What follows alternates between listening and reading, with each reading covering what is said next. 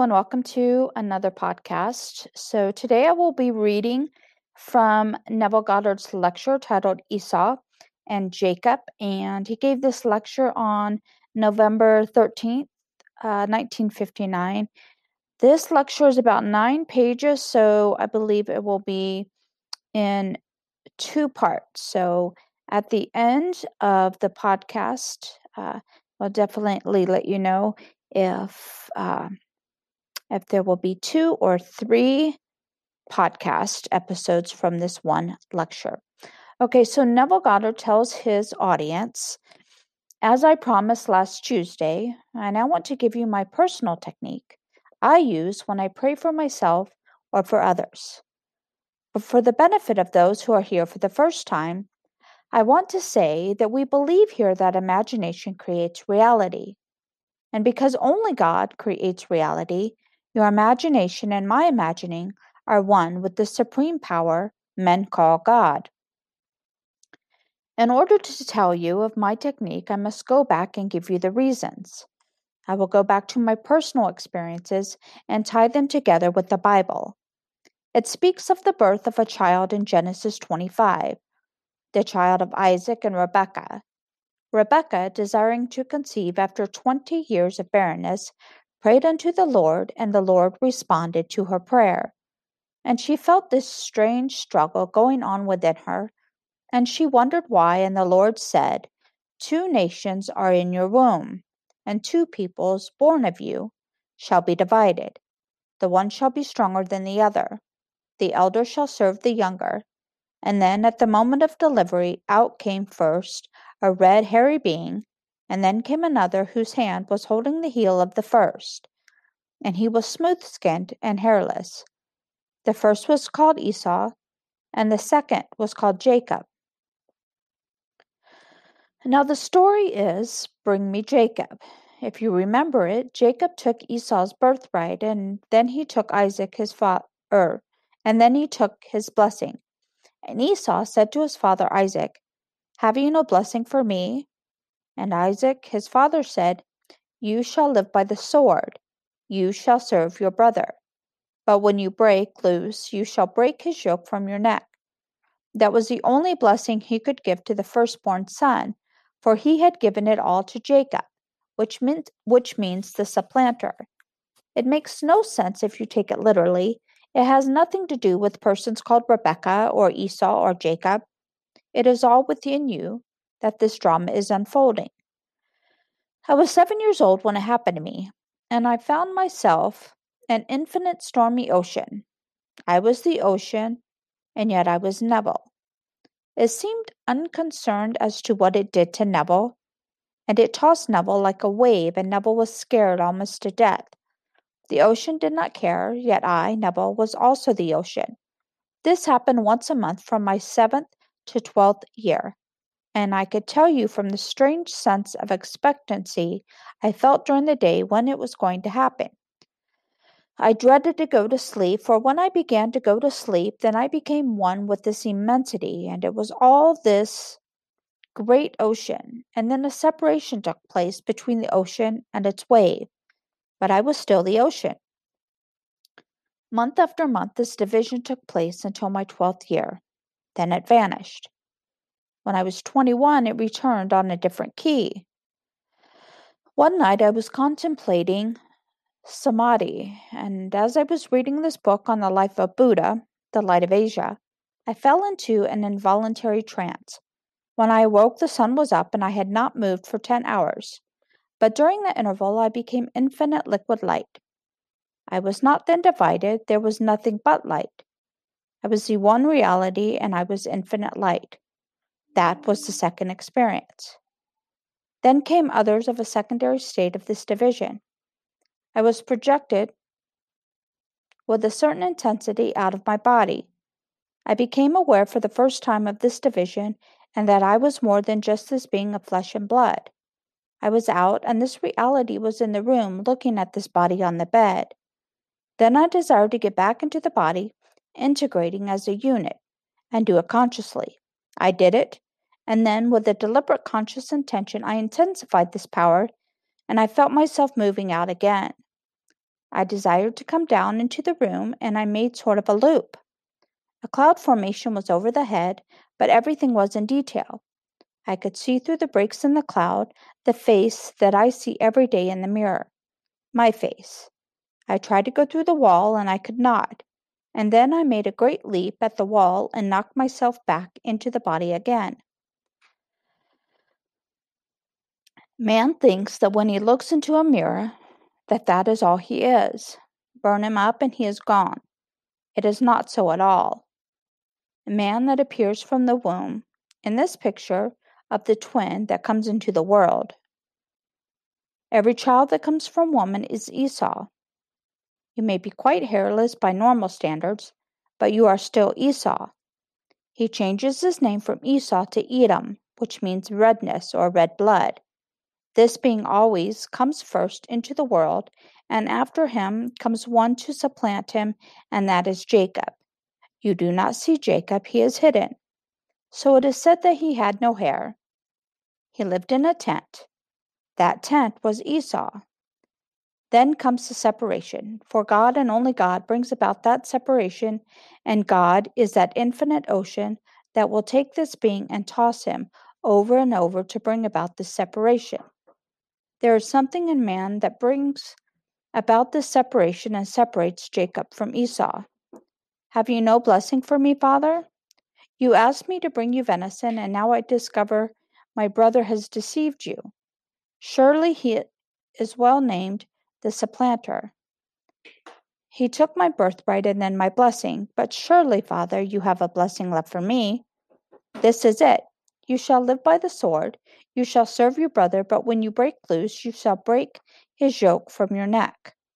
There is something in this body that can break loose from this commanding power, and then it dies. That is all Esau can do. So this garment, the body, is under command to obey Jacob. Jacob is all imagination. There's a being in man that divides this garment that moves by compulsion, and when he breaks loose, there is no Esau. Isaiah 49 He who forged me from the womb formed me to bring Jacob again unto him. All he wants is Jacob. He wants to awaken in every being a center of imagining, and that center is called Jacob, the little one. How will he stand, for he is so little? I scared him to death, but I do it to make him alive, and a center that can create. In the later Gospels, it is called Jesus the supreme being that rules the world. Now, from these experiences, I saw the Bible differently. I would read the book and see it differently. I have had only one real beating in my life, and that was by a man who blew out his brains six months later. He asked me about a Bible passage. What does it say? I said. Take up your bed and walk. He said, Bring me the book. I said, My brother has it. There were nine of us, and we did not have nine Bibles. My brother Cecil had it, and I could not get it.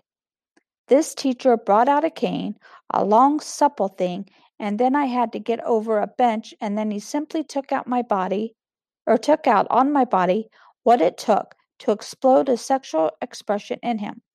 Then he stopped, and I was bleeding. Six months later, he shot himself.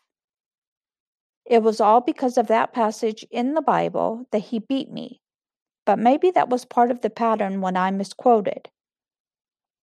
According to his standard, for his version said, Take up your couch, and mine said, Bed, but it only means that on which one was resting. It was only part of the pattern, so I was being tossed by what or by that ocean, but it seemed not to care about this which it tossed, but still, though it was scared, it knew it could not cease to be until it was part of the, a plan to separate it so that it could become a center for creation. So I saw the Bible differently. What is this technique? In my 21st year, when I meditated, I became identified with the bliss I contemplated as a sea of golden liquid light. Then I understood. Absorption that was the secret.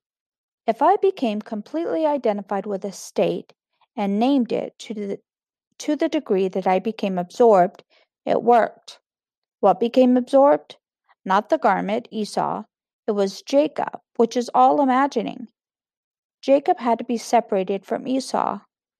Two nations are in your womb, and two peoples born of you shall be divided. The one shall be stronger than the other. The elder shall serve the younger. I discovered that the thing divided from this which I washed and fed was my imagination.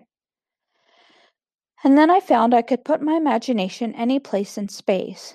I put it into my own nephew, and when my sister looked at her son, who was about to make his exit, she saw not his face, but mine. For I laid down Esau and became Jacob, and became Billy, and determined to be seen, or be, and determined to be seen by my sister. And my sister saw not her son lying on the bed, but her brother Neville. That night she wrote to me that she had seen my face and not Billy's. When I wanted to go to Barbados and did not have a penny, I slept in my imagination in Barbados and saw the world from Barbados. And I went there through the efforts of my family, who thought they had initiated the trip. When I identified myself with the state, others responded. They moved like automations. And then I wondered if I should do it. And then I went back to that passage in Genesis You shall serve your brother, and every man in the world you shall serve. And then you feel right about it. This one was imagining, and every being in the world is serving him. You do not have to ask anyone in the world to help you, no matter what they say. Esau can only live while you have your yoke upon his neck, and when he breaks that yoke off his neck, Esau dies. Yet he perpetuates himself constantly before he dies, that Jacob may put his yoke on another neck. And Jacob is called in the New Testament Jesus Christ. Here is an exercise that I have found very helpful. At home, where I know what every part of a given room looks like, I sit in a chair facing one wall. And with my eyes closed, I look ahead and see not the wall that is in front of me, but the one that is behind me. I see that wall in my mind's eye, and it is now in front of me. Then the room has reversed itself, or I have reversed myself. Throughout the whole Bible, there is this tone of reversibility. I discovered as I read it that it means this. So I see what is behind me as if it were in front of me. Here's another exercise. I would sit physically in my living room in New York City and assume that I was actually standing on the street in front of my apartment house. And standing there on the street, I would see details on the marquee of the building. Physically, I was in my living room on the 16th floor, but in my imagination, I was on the street and I was seeing it. Then, still in imagination, I would walk back into the building, come upstairs, and sit down where Esau was. And the next time I actually did go out and took Esau when I reached the street and looked at the marquee, I saw on it what I had not noticed the last time I looked at it physically. Luckily for me, when this began to appear when I was seven, there were no psychoanalysts in the little island of Barbados, and if there had been, my father could not have afforded them. They would not have known what was happening to me. Luckily for the work I was to do, I was born there on this little island that had no importance in the world and no psychoanalyst.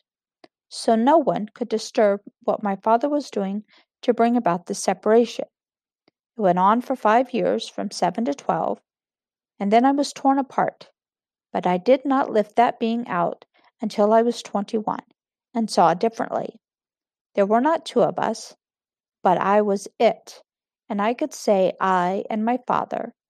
But in the beginning, I could only call it a stormy ocean. I was it, and I was also Neville. When I was 21, I saw it and became absorbed in it, or else there was no Neville. There came this separation on different levels to show how you can pray. You can be anything in this world. I would take a piece of wood or a flower or an animal and try to feel myself as it.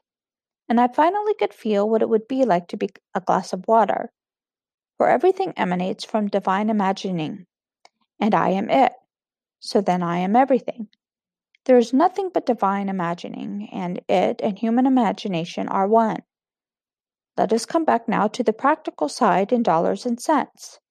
A good friend of mine here got a letter from another friend who is a professor and whom I admire very much. But professors are so pedantic.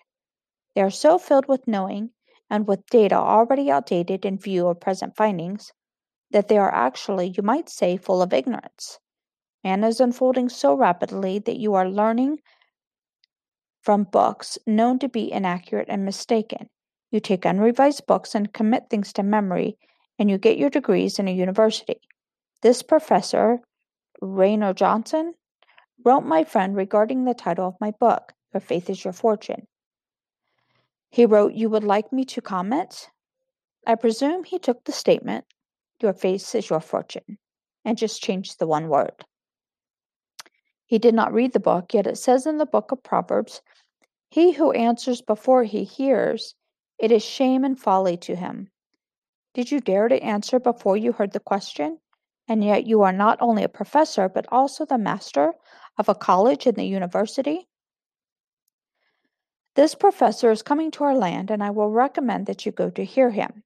He completely disapproves of the words faith and fortune.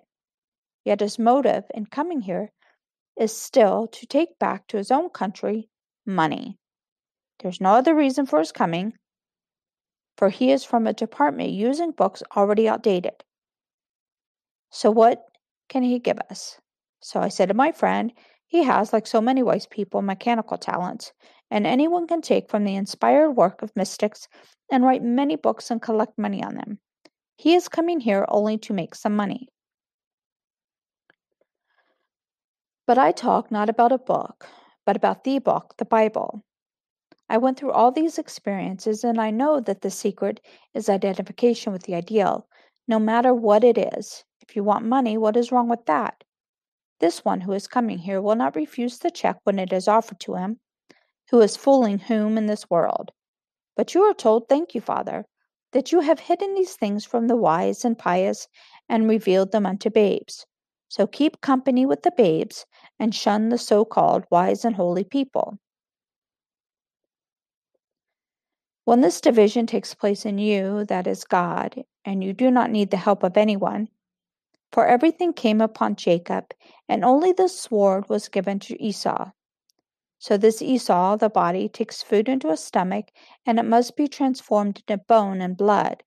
It is a stormy process. And the very moment that he breaks loose from the yoke Jacob is, has placed on his neck, Esau is dead. Does not matter, for the immortal you is Jacob, and you cannot cease to be. Let no one tell you that money or anything else is wrong if Jacob wants to exercise his talent for that. Every Esau has to serve Jacob. If you find Jacob and you dwell in the state and become completely absorbed in it, all the Esau's have to serve you to fulfill that state, and no power in the world can stop it. Read it carefully. You shall live by the sword, and you shall serve your brother. Esau had to marry the Canaanite, and the word means that which would humiliate. But whom did Jacob marry? That which came out of Laban, or Laban, the ideal of the world. The garments marry the Canaanite. My old teacher Ab were here, he would frighten you to death. He used to say, If anyone stands before you and you think him so important, strip him and let him perform the normal functions of life, and you will turn your back on him. Jacob commands the world, and Jacob is imagination. No one has ever seen Jacob because he is like his father, completely invisible. And then you arrive at the point where you discover your own invisibility.